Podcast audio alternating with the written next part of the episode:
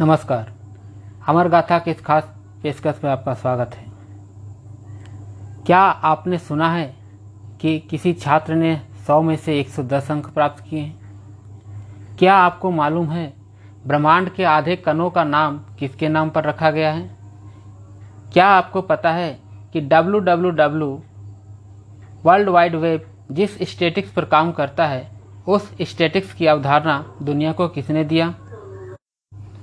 क्या आपने ऐसे महान वैज्ञानिक का नाम सुना है, जो हर परीक्षा में सर्वाधिक अंक प्राप्त किया हो? एम में प्राप्त उनके अंक यूनिवर्सिटी ऑफ़ कैलकाटा में आज भी कीर्तिमान बनाए हुए हैं, जिसे आज तक किसी ने बराबरी नहीं कर पाया।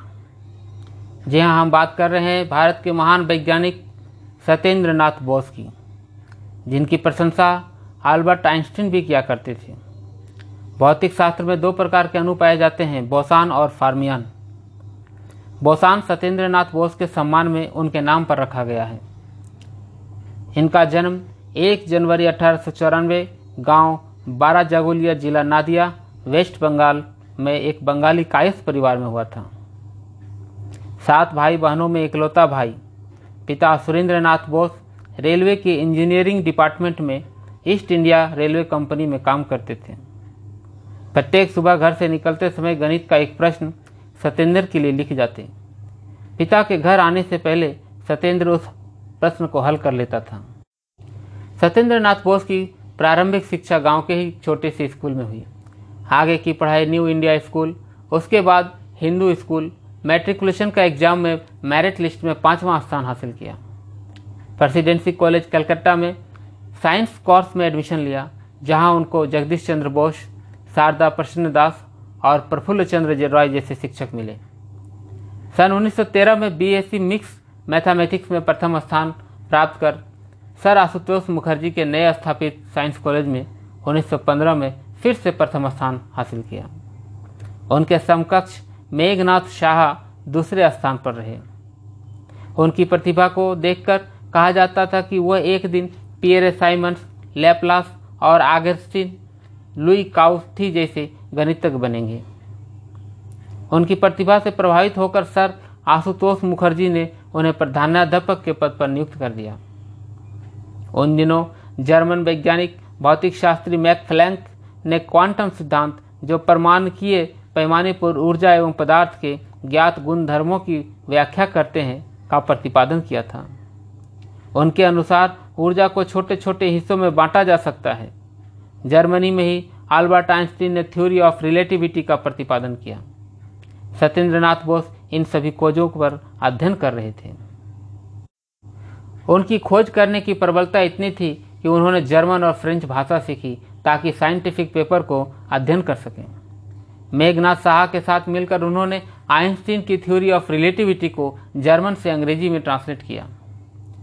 सत्येंद्र एक बेहतरीन शिक्षक भी थे। जब वो अपने किसी विद्यार्थी को कुछ सही ढंग से समझा नहीं सकते थे तो वे बेचैन होते थे।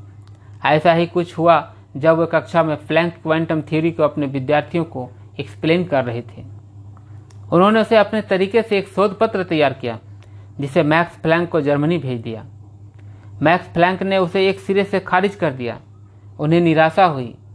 बाद में उसी पत्र को अल्बर्ट आइंस्टीन को भेज दिया। अल्बर्ट आइंस्टीन ने उन्हें जर्मन में अनुवाद कर स्वयं प्रकाशित कर दिया।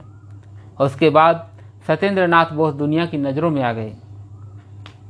उनके इस शोध पत्र ने बाद में कोर्स ऑफ़ साइंस ही चेंज कर दिया। आगे चलकर यही बॉस आइंस्टीन थ्योरी के नाम से प्रसिद्ध हुआ। बॉस ने स्टैटिक्स पर इनडिस्टिंग्विशेबल पार्टिकल का नया सूत्र प्रतिपादन किया। सत्येंद्रनाथ बोस केवल आइंस्टीन के साथ ही नहीं, बल्कि उस समय के महान वैज्ञानिक मैडम क्यूरी, डी ब्रोगले और मेघनाथ शाह के साथ मिलकर अनेक शोध पत्रों को परिणाम तक पहुँचाया। 20 वर्ष की आयु में ही सत्येंद्र बोस का विवाह कलकत्ता के विख्यात फिजिशियन जोगिंदर नाथ घोष की 11 वर्षीय पुत्री उषावती घोष के साथ हुआ। उनसे उनकी नौ संतानें हुई, जिनमें दो बहुत कम आयु में ही मर गए। उन्नीस सौ चौहत्तर में जब ये सितारा दुनिया को छोड़ चले तो अपने पीछे दो पुत्र, पाँच पुत्रियाँ और अपनी पत्नी उषावती बॉस को अपने पीछे छोड़ गए।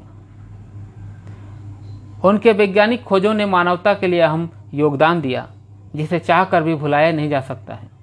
भारत में शिक्षा को बढ़ावा देने में उन्होंने अहम भूमिका अदा की। बोस ने स्वयं की एक लेबोरेटरी स्थापित किया, जहाँ उन्होंने खुद के डिज़ाइन किया यंत्र, एक्सरे, क्रिस्टलोग्राफी स्थापित किया। 1926 में यूरोप यात्रा से लौटने के बाद उन्होंने ढाका यूनिवर्सिटी में प्रोफेसर के पद के लिए आवेदन दिया, जहाँ डॉक्टरेट की डिग्री न होने पर उन्हें यह नौकरी नहीं मिली। आइंस्टीन के अनुशंसा के बाद उन्हें यह नौकरी पर रखा गया। उनकी सबसे बड़ी उपलब्धि उन्नीस में उन्हें रॉयल सोसाइटी ऑफ़ लंदन में चुने जाने का हुआ, जहाँ एलिमेंट्री वर्ग के पार्टिकल्स के उनके नाम पर बोसोन रखा गया। बोसोन दो प्रकार के अणुओं में से एक है। स्टैंडर्ड मेडल में पाँच बोसोन पाए जाते हैं, gluon W boson Z boson, photon Higgs boson. Bose ने इन पार्टिकल्स की खोज नहीं की, लेकिन उनके सम्मान में इनका नामकरण किया गया। बोस के अग्रणी सिद्धांतों और खोजों पर किए गए कार्यों पर आगे चलकर सात नोबेल प्राइज दिया गया, लेकिन बोस को नोबेल कभी नहीं मिला। नोबेल प्राइज के लिए अनेक बार नॉमिनेट किया गया, लेकिन नोबेल कमेटी के सदस्य ऑस्कर केलिन को इनके शोध महत्वपूर्ण नहीं लगी और बार बार इनकी नॉमिनेशन को रिजेक्ट कर दिया गया। इस घटना से बोस कभी निराश नहीं हुए। वे कहा करते थे, मैंने वह सब पाया जिनकी मैं हकदार था। नोबेल मेरे लिए इतना महत्व नहीं रखता। बोस केवल विज्ञान के क्षेत्र में ही नहीं, बल्कि अनेक भाषाओं का उन्हें अच्छा खासा ज्ञान था। वे बंगाली, इंग्लिश, फ्रेंच, जर्मन और संस्कृत भाषा के अच्छे जानकार व्यक्ति थे। लॉर्ड टेनिसन, कालिदास और रविंद्रनाथ टैगोर की कविताएँ उन्हें बहुत अच्छी लगती थी। वे भारतीय वाद्य यंत्र यशराज, जो वायलिन का ही एक रूप है, बजाना बहुत पसंद करते थे। वे नाइट स्कूल संचालन में भी सक्रिय भूमिका निभाते रहे।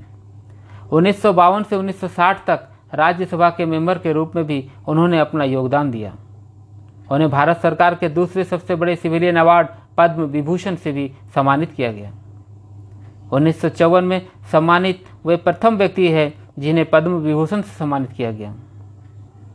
मनीलाल भौमिक, लीलावती भट्टाचार्य, असीमा चटर्जी, रतनलाल ब्रह्मचार्य उनके छात्र रह चुके हैं। पूर्णिमा सिन्हा, पार्थ घोष, एस बी भट्टाचार्य उनके डॉक्टरल स्टूडेंट रह चुके हैं। ऐसे थे हमारे भारत के आइंस्टीन के नाम से जाने जाने वाले महान वैज्ञानिक सत्येंद्र नाथ बोस। जय हिंद, जय भारत।